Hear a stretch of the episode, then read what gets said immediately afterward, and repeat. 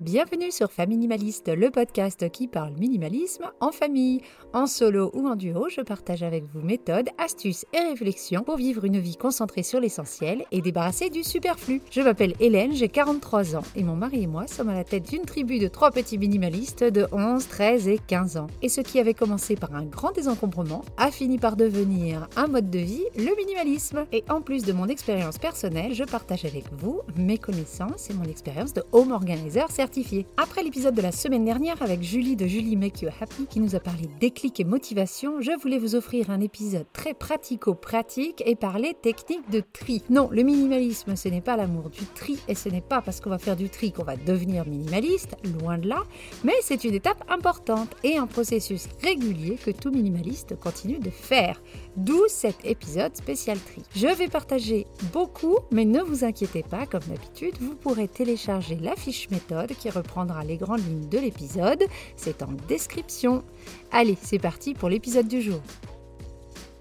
Le tri, ça s'apprend. Et même si le pire tri, c'est celui qu'on ne fait pas, il y a quand même des techniques à apprendre. Alors en un épisode d'une vingtaine de minutes, je ne pourrais pas vous parler de tout ce que j'ai pu apprendre à travers à la fois de mon expérience et de ma formation de home organizer, qui a pris quand même beaucoup de temps.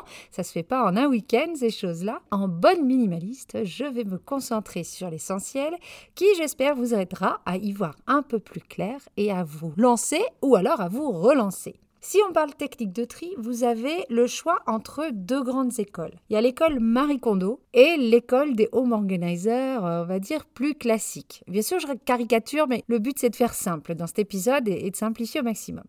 Quand je me suis lancée seule dans mon grand désencombrement il y a quelques années, j'ai commencé par la méthode de Marie Kondo après avoir lu son livre La magie du rangement et donc euh, sa méthode. Vous avez sans doute entendu parler de cette méthode. En gros, c'est quoi? Pour faire court et que les personnes certifiées Marie Kondo me pardonnent, la méthode consiste à trier sa maison catégorie d'objets par catégorie d'objets dans un ordre bien précis.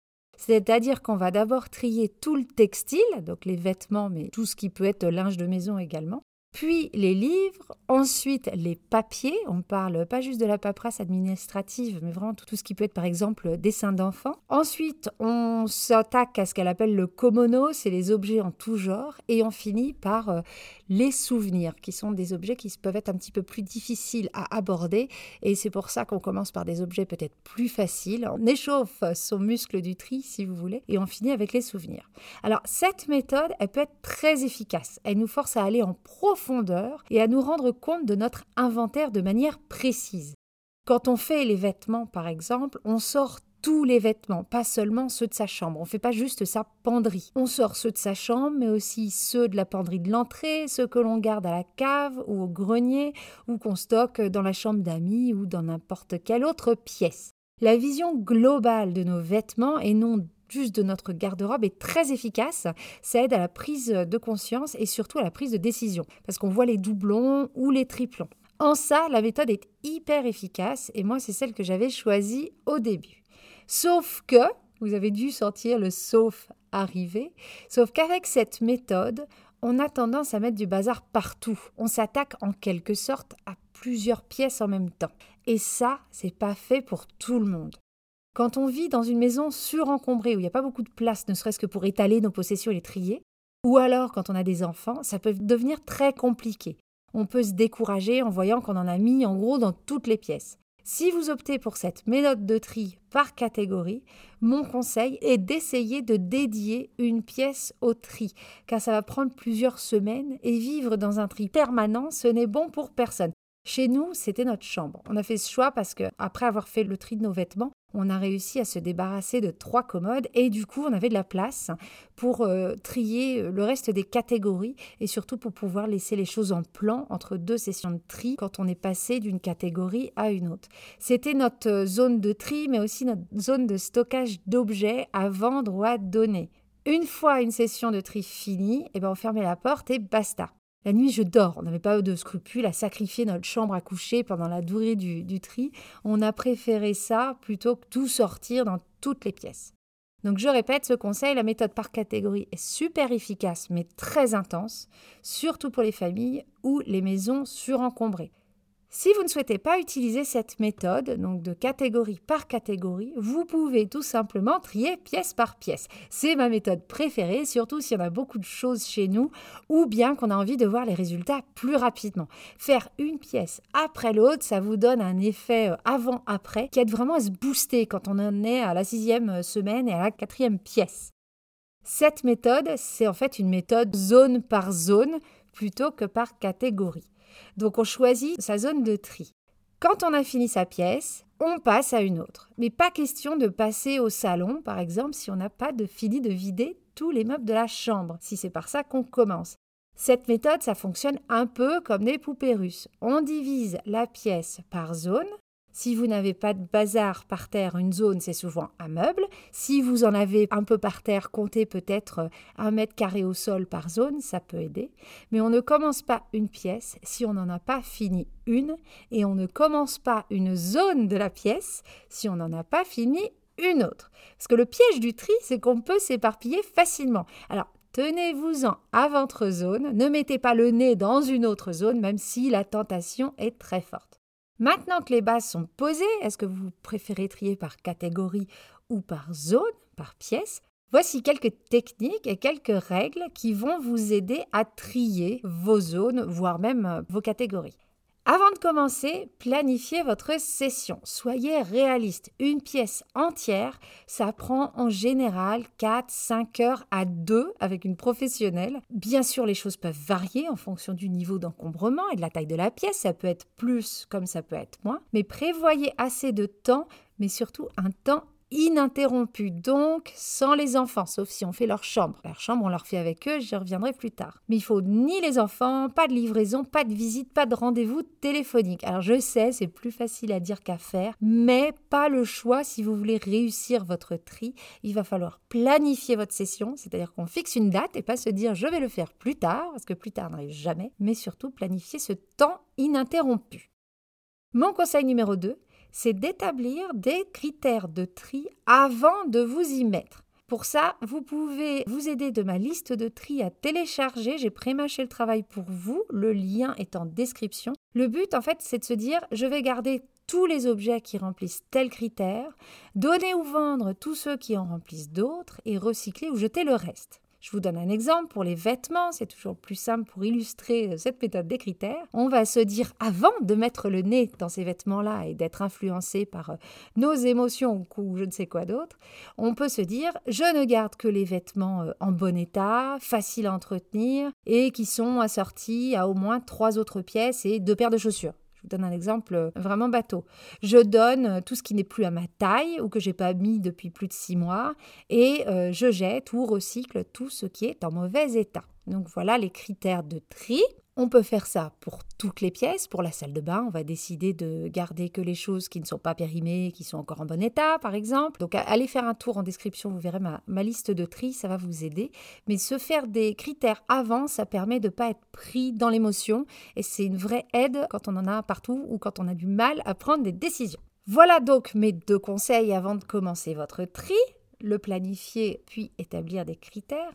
Passons maintenant à quelques règles importantes quand vous êtes en train de trier, là, quand vous avez les mains dans le cambouis. La règle numéro 1, c'est qu'on sort tout quand on trie une zone. Quand on trie un placard, on sort tout, même les choses évidentes que l'on sait qu'on va garder. Alors, il y a plusieurs raisons à cela. La première, c'est qu'on ne sait jamais vraiment ce qu'on va trouver totalement quand on vide nos placards. Et si vous ne videz pas tout, vous n'allez pas vous rendre compte, par exemple, des doublons que vous pouvez avoir. Vous allez peut-être tomber plus tard sur des objets similaires. En fait, vous allez décider de garder tel objet et pas celui que vous avez laissé dans le placard. Donc, vous allez faire des allers-retours. Et puis, au moment de ranger les choses et de les catégoriser, bah, s'il y a encore des choses dans le placard, ça ne va pas être très pratique pour euh, avoir un rangement qui va être optimisé et des placards qui vont être faciles à utiliser par tous les membres de la famille. Donc on sort vraiment tout. Et quand je dis tout, quand on sort par exemple des contenants ou je sais pas, vous faites le tri dans vos sacs à main, on ouvre vraiment euh, toutes les poches, tous les zips.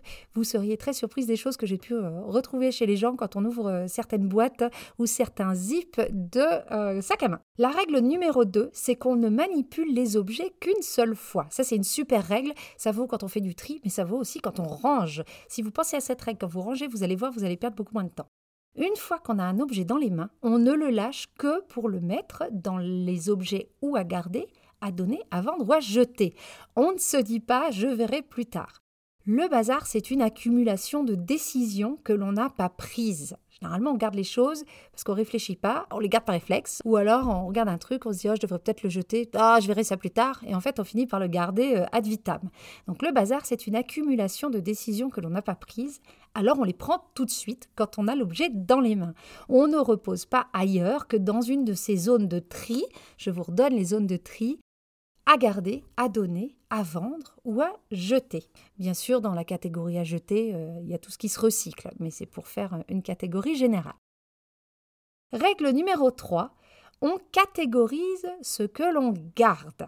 Donc une fois qu'on a quelque chose dans les mains, si on décide de le garder, de mettre donc cet objet dans la zone à garder, on regroupe ces objets par catégories. Donc on va mettre, toutes, si on fait la cuisine, toutes les cuillères ensemble, toutes les assiettes ensemble, tous les plats à gâteau ensemble. Donc je vous dis, il y a trois raisons à cela, pourquoi on range les choses par catégorie? La première, c'est parce que ce sera plus rapide à ranger. La deuxième, c'est parce que ce sera plus facile de voir quel contenant fera l'affaire. Parce que oui, quand on sera au moment de ranger, il faut ranger les objets par catégorie, même s'il n'y en a pas beaucoup. à ce moment-là, on prend des toutes petites euh, boîtes ou des tout petits récipients. Donc si on veut avoir le bon contenant, il faut avoir une bonne vision de cette catégorie. Et la troisième, c'est parce que ça évitera de garder des doublons et des triplons. Quand on regroupe toutes les choses par catégorie, euh, on s'en rend mieux compte. La règle numéro 3, on ne trie pas les affaires des autres sans leur présence, même celles des enfants. J'ai fait un épisode là-dessus, c'est l'épisode 2 qui parle de la chambre des enfants. Je vous invite à l'écouter pour plus de conseils spécifiques au tri de la chambre des enfants, mais on ne trie pas les affaires des autres quand ils ne sont pas là. Si ce sont des affaires qui sont communes à la famille et que votre conjoint ou votre conjointe ne veut pas, ne souhaite pas ou n'est pas en capacité de faire ce tri, à ce moment-là, il faut avoir une décision en amont et se mettre d'accord sur quels objets on a le droit de prendre des décisions à la place du couple, à la place de la famille. Mais c'est très difficile de se mettre dans la peau de quelqu'un et décider pour eux si ça ou ça c'est important ou pas pour eux. Au fil des épisodes, j'ai parlé régulièrement de la, motivation des conjoints, des conjointes. J'ai fait d'ailleurs un épisode trié quand on vit avec un accumulateur. Ça pourra vous aider si vous avez du mal à motiver la personne qui est, avec vous. On en a parlé même dans l'épisode de la semaine dernière avec Julie. Un autre conseil, ça peut être de garder un œil sur vos zones de tri. Vous savez, le à donner, à garder, à vendre ou à jeter. Jetez un coup d'œil de temps en temps pour vous rendre compte si votre tri est vraiment efficace. Si vous voyez que euh, au bout de, allez, une demi-heure de tri, la pile à garder est beaucoup plus grosse que la pile à donner, à vendre et à jeter réunie, là, il y a peut-être un petit problème. Vous faites peut-être qu'un petit tri de surface et vous n'allez peut-être pas aussi loin que vous le voulez. Alors, il n'y a pas de règle. Le but, c'est pas de euh, garder euh, un tiers de ses possessions, je ne sais pas, mais fixez-vous des objectifs et regardez vos zones, voir comment elles évoluent et voir si vous gardez plus que vous jetez ou le contraire, en fonction de si vous préparez pour un déménagement ou, si c'est un petit tri comme ça euh, saisonnier, forcément les proportions entre les différentes zones ne seront pas les mêmes. Un autre conseil, ça va être de vous faire aider. Si vous êtes vraiment coincé, par exemple, dans le tri de votre garde-robe, invitez quelqu'un qui vous connaît bien, en qui vous faites confiance, et essayez de trier avec cette personne. Ce sera un avis extérieur qui pourra vous aider à prendre des décisions. Donc vraiment, n'hésitez pas, si vous manquez d'énergie, si vous manquez de motivation, ou si vous avez du mal à la prise de décision, se faire aider par quelqu'un que ce soit euh, une personne proche ou une professionnelle, ça va vraiment vous aider à vous décoincer. Une autre règle à essayer de suivre, ça va être de faire sortir les choses de votre maison, c'est ce qu'on appelle la moisson. Essayez de faire sortir votre moisson le plus vite possible. Pour ce qui est de la catégorie des objets à vendre ou à donner, par exemple, si vous regroupez tout dans des cartons, vous mettez ça à la cave et que vous vous dites que vous allez vous occuper les donner ou les vendre plus tard, en fait, vous n'avez pas du tout fait le tri. Vous avez juste déplacé le bazar et vous avez catégorisé votre bazar. Les choses ne sont pas triées tant qu'elles ne sont pas sorties de notre maison. Si vous avez des difficultés à sortir euh, les choses de votre maison, là encore, faites-vous aider. Vous pouvez peut-être trouver une amie ou quelqu'un de la famille qui vous emmènera euh, ce qu'il faut jeter à la déchetterie à votre place place ou qui pourra déposer ce que vous voulez donner au magasin de seconde main euh, à votre place. Pour ce qui est des ventes, je ne recommande pas de vendre. Je trouve que quand on fait un grand tri, ça peut être une perte de temps. On finit par euh, mettre beaucoup de temps pour gagner euh, juste 3 euros en ayant vendu péniblement 4 objets de décoration. Mais si vous voulez absolument vendre, faites-le vite. Si les choses ne se vendent pas rapidement, baissez le prix. Et je vous conseille même de sous-traiter ce travail qui peut prendre du temps. Si vous n'avez pas le temps ou pas l'énergie, vous voyez ces choses-là traînent chez vous depuis un petit moment, essayez de trouver un ou une ado dans votre entourage. Demandez-lui euh, de faire euh, ces choses-là, de mettre les choses en vente à votre place et puis donnez-lui une, une commission. Mais le but vraiment, c'est de faire sortir les choses rapidement, sinon elles vont revenir chez vous.